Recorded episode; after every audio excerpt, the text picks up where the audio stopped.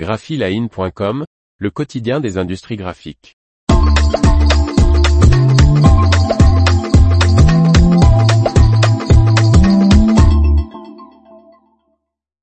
UPM réduit ses capacités de production de papier graphique.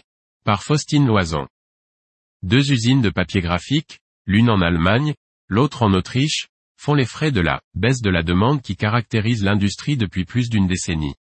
Afin d'adapter sa capacité de production de papier non couché à une demande client rentable à long terme, le papier finlandais UPM mettra à l'arrêt deux machines.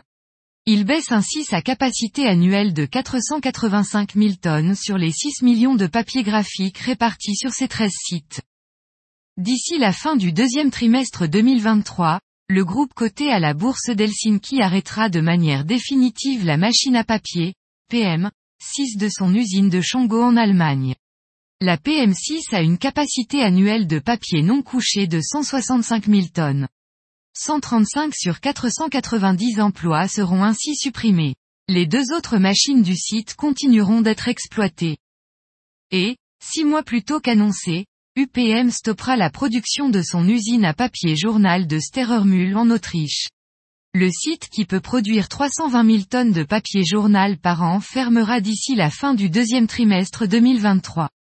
En juin dernier, le groupe avait annoncé la cession de cette papeterie de 400 salariés aux producteurs de pâte à papier, d'emballage et de papier à Insel, qui convertira l'usine en production de craft pour emballage.